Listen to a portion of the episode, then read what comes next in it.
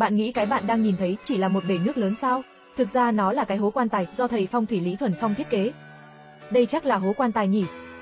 Giấu trong nó đều là tinh hoa nhân loại. Đây là suối nguồn, mãi mãi sẽ không bao giờ cạn. Vậy quan tài thì sao? Chắc là cũng ở đây, lúc này lão tứ không nhịn nổi mà uống một ngụm nước. Kết quả dòng quan tài trôi qua đã nghìn năm đột nhiên dừng lại. Lúc mọi người đang lo lắng là bên trong nó tồn tại cơ quan, bức tường đá bên cạnh từ từ mở ra một cánh cửa. Có thể mơ hồ nhìn thấy một cỗ quan tài sang trọng bên trong. Hồ Bát Nhất cùng Lý Xuân thắp đuốc, chỉ thấy anh ta định thần lại, sau đó thản nhiên ném ngọn đuốc trong tay ra.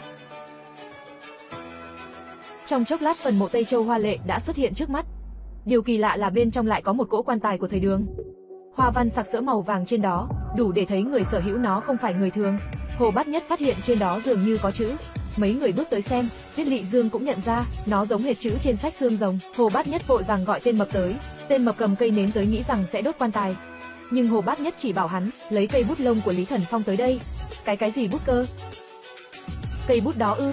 Cây bút đó tôi đã trả cho Lý Thần Phong, trước mặt Dương Tham Mưu trưởng rồi, có phải không Dương Tham Mưu trưởng, tôi nhìn thấy hắn trả lại rồi. Đúng thế. Tuy nhiên sự thông minh của tên mập, sao có thể qua mặt được Hồ Bát Nhất đã bên nhau từ nhỏ với anh. Hồ Bát Nhất cầm cây bút trực tiếp đặt vào chỗ khuyết trên quan tài. Kết quả nó đột nhiên nhả ra một tấm thẻ vàng. Tiết Lị Dương đọc chữ trên đó hiểu ra, thì ra có người Siba đã gieo ra được 64 quẻ. Sau đó mai táng ở một nơi có tên là Tất, Lý Thuần Phong từ chỗ rút thăm tìm được nơi này, thế là cô tiến hành thay đổi phần mộ thời Tây Châu này. Điều kỳ lạ là trên tấm thẻ vàng chỉ viết một nửa. Chắc là mặt sau sẽ có nửa còn lại, nhưng lúc mấy người đang cúi xuống xem, tên mập đã rút cái thẻ vàng trong đó ra, xem cái gì mà xem, mặt trước mặt sau đều không có. Có thôi đi không hu hu, còn có cơ quan khác. Lên mập khiến mọi người tức giận đã vội vã để lại tấm kim bài.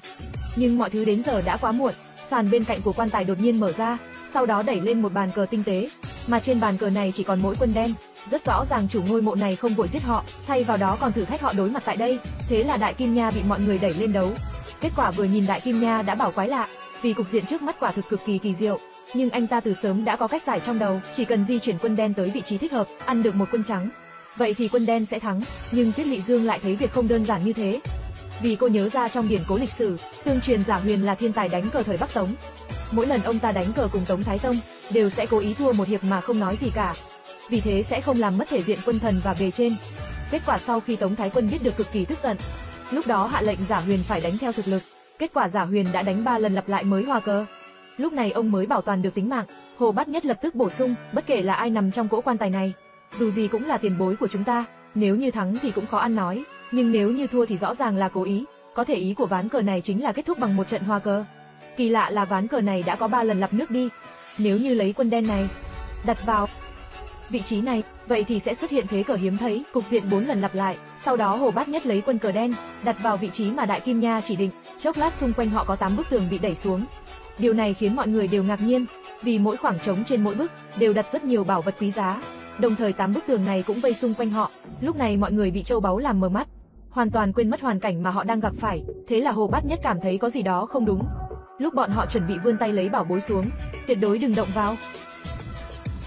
Sao thế? Còn có cơ quan à, nếu động vào có thể mọi người sẽ phải chết. Thì ra Hồ Bát Nhất phát hiện ra trên những bức tường, đều không có tung tích của sách xương rồng, ngược lại kết cấu phần mộ này rất giống với kỳ môn độn giáp.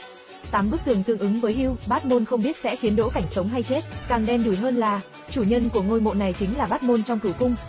Vì thế Hồ Bát Nhất nghĩ, đây có thể là cơ quan của một cửu cung bát môn.